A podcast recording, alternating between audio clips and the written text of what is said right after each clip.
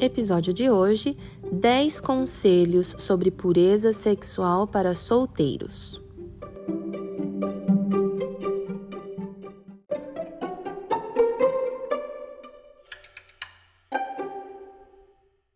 Oi, oi pessoal, eu sou a Aline Piologro, esse é o ComentaCast e no foco dos comentários de hoje está uma parte de um sermão de John Piper.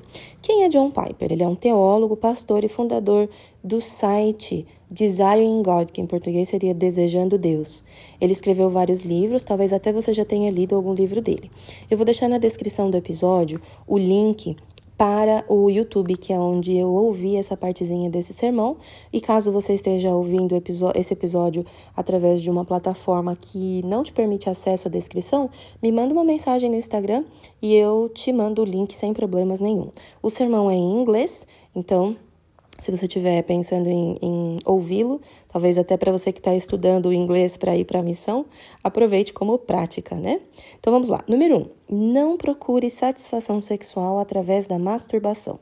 Ele diz que durante a vida dele, ele já tem 74, acho que 75 anos, ele escutou essa palavra na igreja talvez umas duas vezes e ele não entende por quê.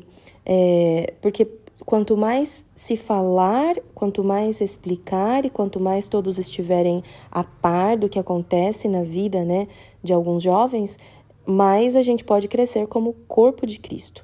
Mas enfim, ele diz que nós não deveríamos procurar satisfação na masturbação, por quê?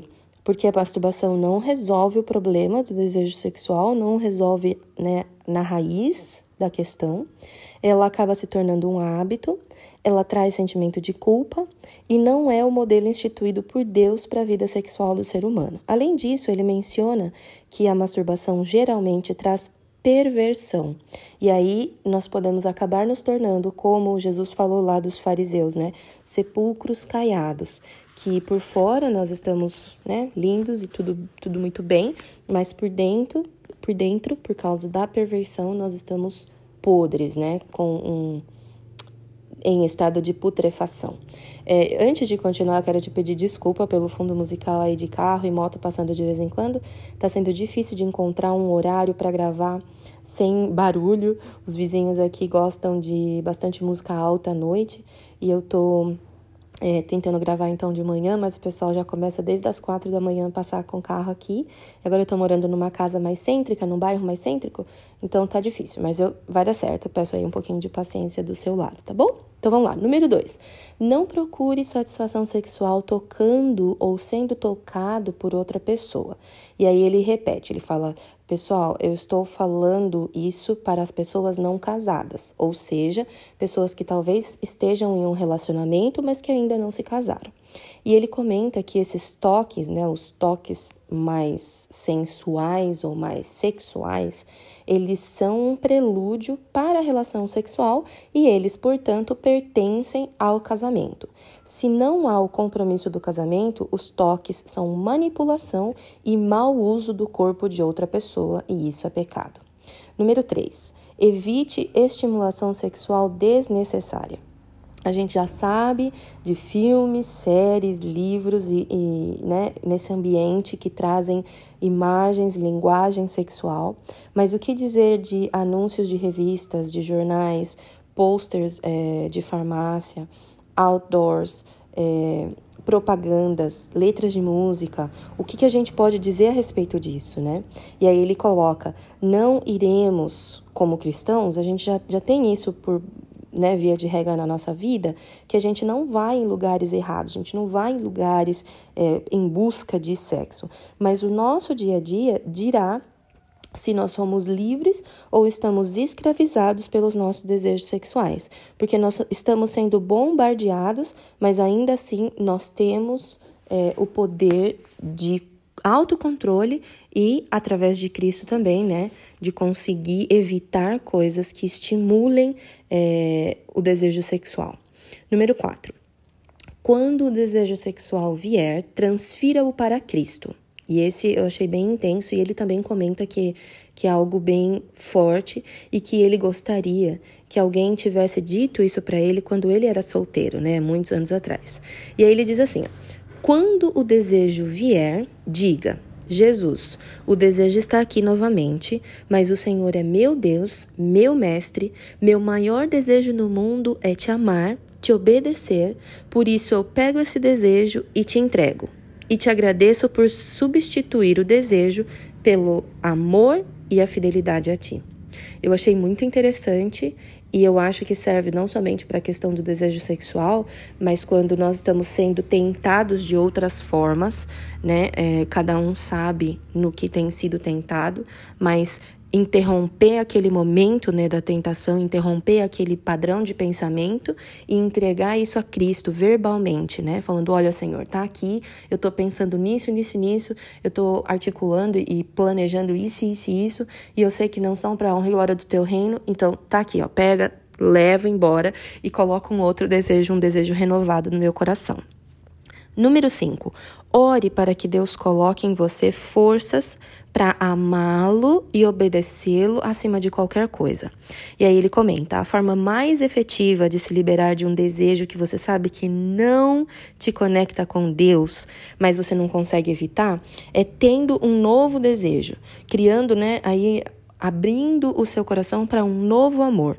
E aí ele diz que é só na intimidade com Deus que que é só a intimidade com Deus que pode produzir esse novo amor no nosso coração, esse amor a Deus, essa necessidade de obedecer a Deus acima de qualquer coisa. Número 6. Limpe sua mente através da palavra de Deus.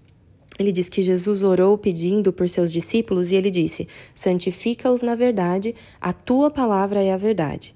E aí, o meditar na palavra de Deus renova, santifica e purifica.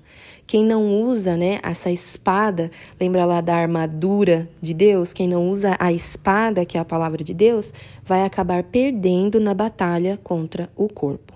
Número 7. Mantenha-se ocupado. Eu já escutei isso mil vezes e aí tem aquela questão, né? Mente vazia, oficina do diabo. E aí ele comenta novamente: quando nós tivermos é, os nossos momentos de lazer, tentar ter algumas atividades, ter atividades sadias, né? Porque o não fazer nada, quero só ficar sentado não fazendo nada, pode ser uma porta de entrada para desejos sexuais. E aí ele fala, né? É mais difícil que os desejos sexuais surjam quando estamos envolvidos com trabalho, estudo, atividades sadias, do que quando estamos deitados fazendo nada. Às vezes é difícil porque a gente está cansado e a gente quer realmente fazer nada, mas tente não ter um número de horas muito grandes durante a sua semana. É, envolvido com nada, né? Fazendo nada. Número 8. Não passe muito tempo sozinho. E aí ele até fala assim: olha, isso é algo difícil para alguns dos solteiros da nossa igreja, né? Da nossa sociedade. Porque moram sozinhos, porque já têm uma vida praticamente sozinhos. Mas como conselho, tente não passar muito tempo sozinho. Tenha amigos que te apoiem, que amigos que te façam sentir mais próximos de Deus. É, busquem lazer saudável com outras pessoas. Fale sobre a sua luta né, as lutas que você possa ter na área sexual ou outras áreas com amigos de confiança, ore juntos, chorem juntos. Ele disse: crie um, é, uma rede de relacionamentos que possa te apoiar quando você estiver passando por pelos momentos de baixo, né, na sua vida espiritual. O número 9, olhe para todas as pessoas, e aí entre parênteses, especialmente aquelas pelas quais você tem desejos sexuais, pelos olhos da eternidade. E aí ele até fala assim: não é fácil é, ter essa visão, não, não é fácil olhar para as pessoas pelos olhos de Deus, mas não é fácil ter fantasias sexuais com alguém se você pensar na salvação dela e na sua. E aí ele menciona 2 Coríntios 5,16, e aí diz né, que nós deveríamos olhar para as pessoas pela perspectiva de Deus. E aí ele faz um comentário para os homens, especificamente, ele fala, né? Vou falar específico agora para os homens da nossa igreja. É, Homens que pensam assim, ou seja, que olham para as mulheres com as perspectivas de Deus, né, com o olhar da salvação, eles vão parar de abusar do corpo das mulheres. Inclusive quando se trata de fantasias, né? Quando se trata da coisa, das coisas que estão na mente deles. Se eles estiverem pensando pela perspectiva de Deus, até isso será é, removido da mente deles.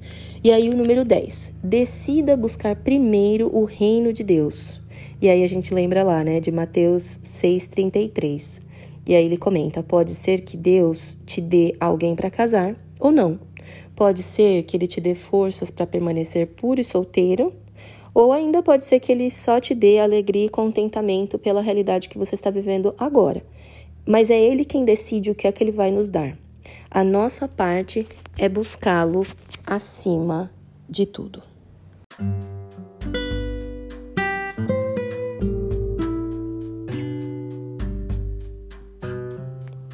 Obrigada por ouvir até o final. Lembre de compartilhar com alguém que você acha que possa se beneficiar do conteúdo desse podcast e a gente conversa no próximo episódio. Tchau!